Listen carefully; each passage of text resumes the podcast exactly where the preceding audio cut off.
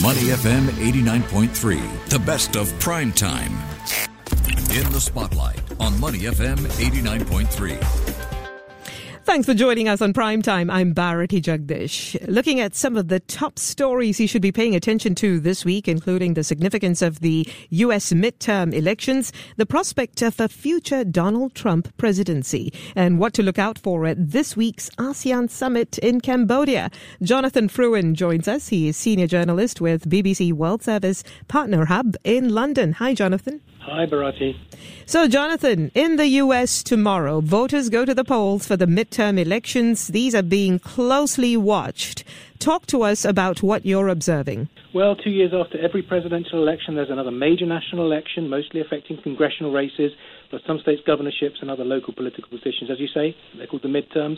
Every seat in the House of Representatives is up for grabs, and around a third of the seats in the Senate are up for election. At the moment, President Biden's Democrats have a narrow majority in the House and a wafer thin advantage in the Senate, split 50 50, with Vice President Kamala Harris being called on regularly in her role as president of the Senate to break ties.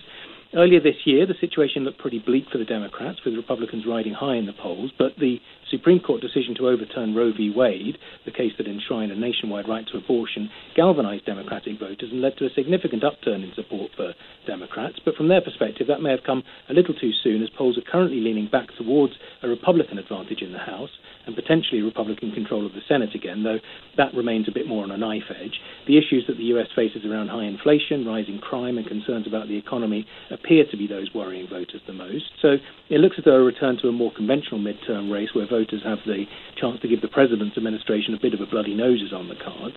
And uh, as you were just discussing, it's important because if Republicans take control of Congress, President Biden's legislative agenda would effectively stall. He'd not like to be able to get very much done in the second half of his term as president.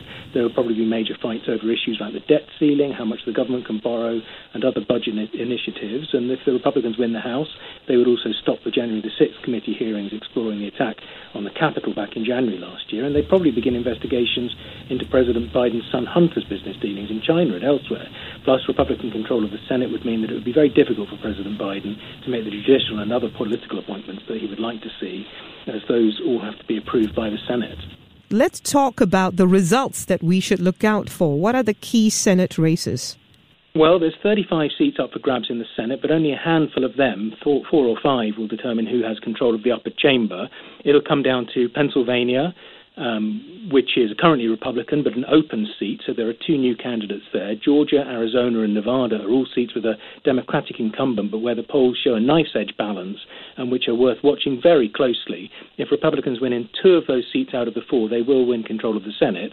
In the House, all 435 seats are up for grabs, but there are only around 30 or 40 that could go either way. Some of the traditionally Democratic states are worth watching. If Democrats start losing seats in places like New York, Colorado, Oregon, Washington, and California, that would be a sign of a Republican wave and an indication that they'll win comfortably in the House of Representatives. What is being said about a Donald Trump presidency in 2024? I know that people are discussing it quite vociferously.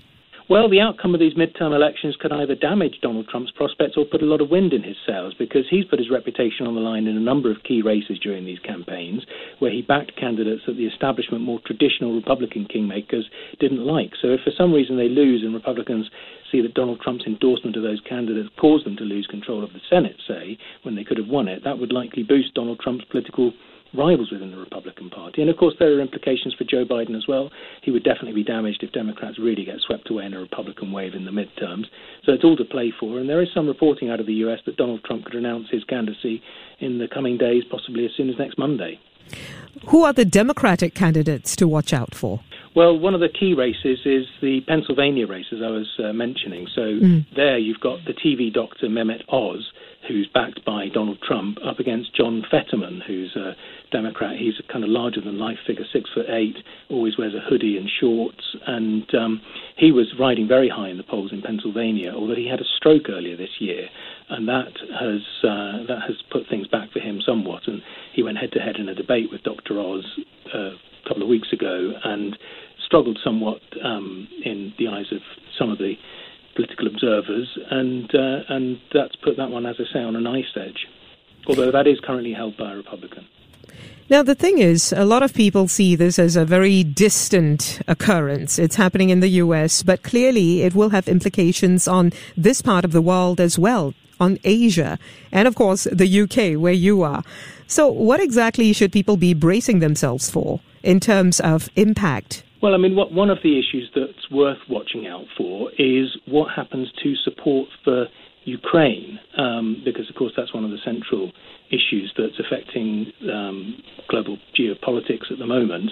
And the Democrats are squarely behind support for Ukraine, but there are some in the Republican Party who are who are less um, full-throated in their support for Ukraine. I mean, I think generally speaking, the leadership in in the House and the Senate on the Republican side are in favour of support for Ukraine and, and economic support, but um, but there are those in the party who are who are sounding a note of scepticism, and certainly in polls, support for full-throated support for Ukraine is is, is waning somewhat, and so uh, it will be interesting to see how that issue plays out.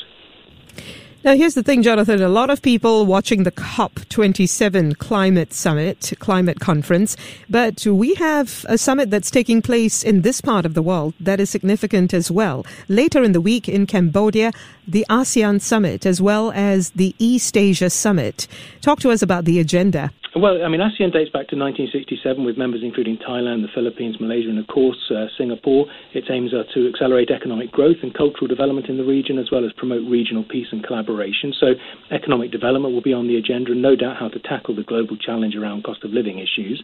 But there will also be some other regional issues. One of the key challenges is the kind of tug of war that you've got between China and the US for influence. US President Joe Biden is planning to visit Cambodia for the East Asia Summit, and China's Premier Li Keqiang is also attending meetings there. Now, President Biden's hoping to use the opportunity to make the case for diplomatic neutrality and strengthened economic ties, but experts point out that countries like Laos, Myanmar, and Cambodia have very strong ties with China, so it's tricky for that ASEAN bloc to cozy up to the United States. So, what tends to happen is members of ASEAN try to maintain cordial relations with both of the big power brokers without getting too close to or upsetting either side. Hmm.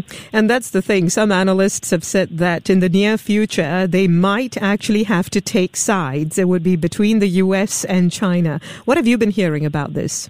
Well, it's it's tricky to see, isn't it? Of course, one of the key issues is uh, what happens with Taiwan. I think mm. if um, if China does something dramatic in terms of an invasion or, or some other attempt to take back control of Taiwan, um, all bets are off. We, we, we don't know what the outcome of that sort of scenario would be. But um, of course, Joe Biden recently said that he would um, support um, Taiwan militarily if uh, if there was an attempt to take it back by China.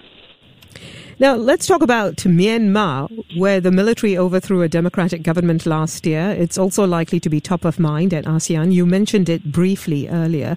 How far exactly might this go as part of the meeting?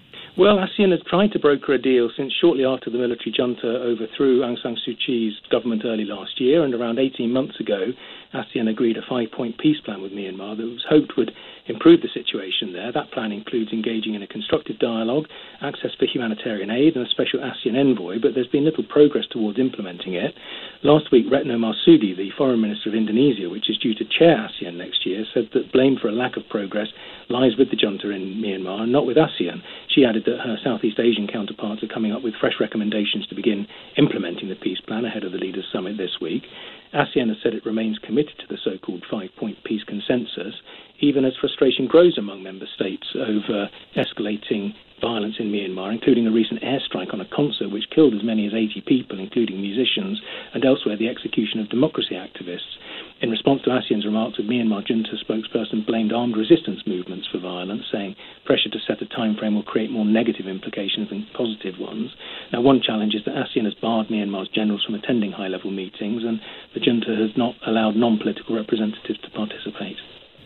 I understand you are also following another development in Europe, specifically in France, where the cost of living has really begun to bite, and you're expecting nationwide strikes there. Yes, there's been quite a lot of industrial strife in France recently, largely related to the ongoing cost of living crisis affecting so many parts of the world. Workers basically don't think their pay settlements are keeping up with high inflation, so living standards are being gradually eroded. There were strikes at French oil refineries throughout the month of October, which led to widespread shortages of vehicle fuels. So the government in France took action to, ref- to force refinery workers back to their jobs, and the crisis has generally subsided. Now, France, of course, is no stranger to direct action, and unions have called for a nationwide strike this Thursday, November the 10th. Similar actions were held on October the 18th and 27th, and schools and transport were disrupted, though not quite as much as had initially been expected. Still, there were widespread marches, and a number of protesters were arrested, and nine police officers were injured in those protests as well. So, this Thursday's action seems set to continue what could be a tense period for France as President Macron seeks to implement an increase to the French retirement age. It's one of his flagship policies, which is widely opposed, and will also be a challenge from a legislative perspective, as he didn't secure an overall majority in June's legislative elections in France. So, it's thought that this week's strike could have more of an impact than the last two days of nationwide action. All right. Thank you very much for that, Jonathan. Jonathan Frewin, senior journalist with BBC World Service Partner Hub in London. Thanks for joining us on Prime Time. To listen to more great interviews, download our podcasts at moneyfm893.sg or download our audio app. That's A W E D I O. Available on Google Play or the App Store.